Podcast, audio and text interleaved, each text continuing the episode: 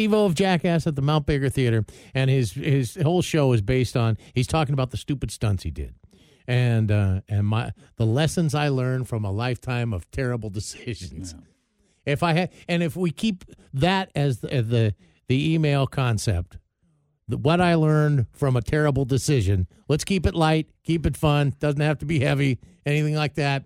If I was to tell you one, John, I would say the thing I learned from a terrible decision was if you're cooking in the kitchen with boiling grease, don't do it barefoot. Because when you spill that grease on the top of your foot, it's going to Yeah. blister your foot and you're going to jump around and it's going to be the most painful thing you've ever done. You won't be able to put shoes or socks on for a week and a half. So physically painful lessons learned. Okay. Brad and John at KISM.com if you want some Steve O tickets. And we're leaning toward the painful lessons that you learned. So some kind of physical pain that you went through. Forget about your divorce. We don't want to hear about it. We've been through it. Yeah, got Pain, that T-shirt. some kind of some kind of physically physical pain that you suffer. Uh, Dennis says, Good morning. I learned the hard way not to get too wasted and play disc golf. Coming down a hill after a round, I fell and broke my leg pretty good. Check out the pic. Oh, there's a whole bunch of pins in there. You send off the X-ray. Yeah. And then Matt says, Ooh, yeah. okay, yeah. now I'm looking at it. Okay, Don't get too wasted and play disc wow. golf. And then Matt, I think he was bouncing off um, uh, the edible story that you had about the old man eating the edibles.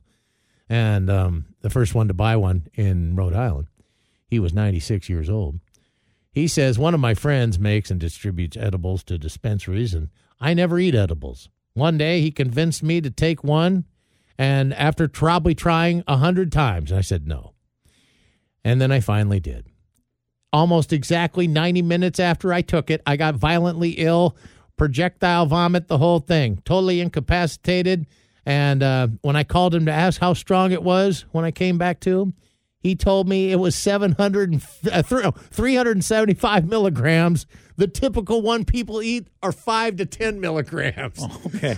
All right. Well, there we go. That messed him up, Yeah. But good. Yeah, you got to check that count, man. That's a terrible decision. yeah.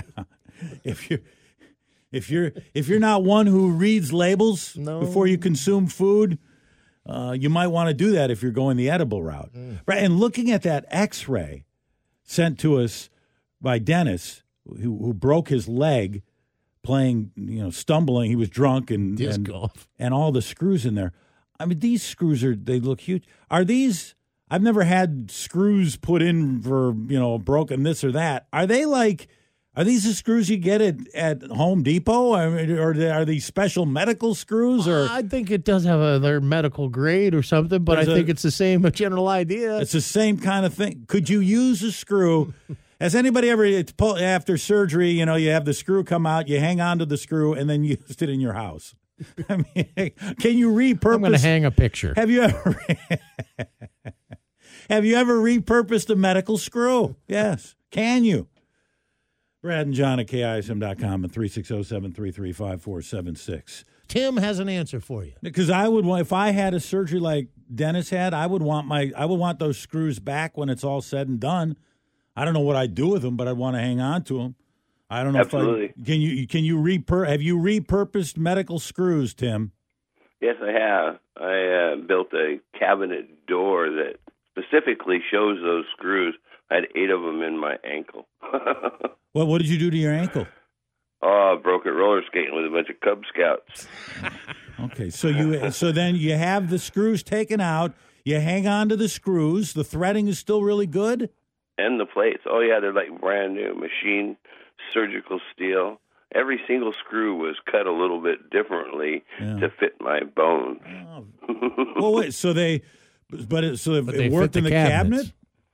yeah, they worked in wood just great. They were more of a wood screw than a machine screw for steel. All right. Here's what I want to find out. As long Did as they don't strip out. Did And I got anybody the plate too. did anybody hang on to their uh, the the bill after you have the screws put in? And what did they charge you for your screws?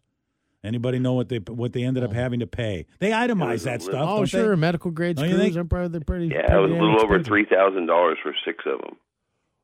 W- Wait a second. Five hundred Yeah. bucks a piece. Yeah, Five I hundred think dollars for the labor.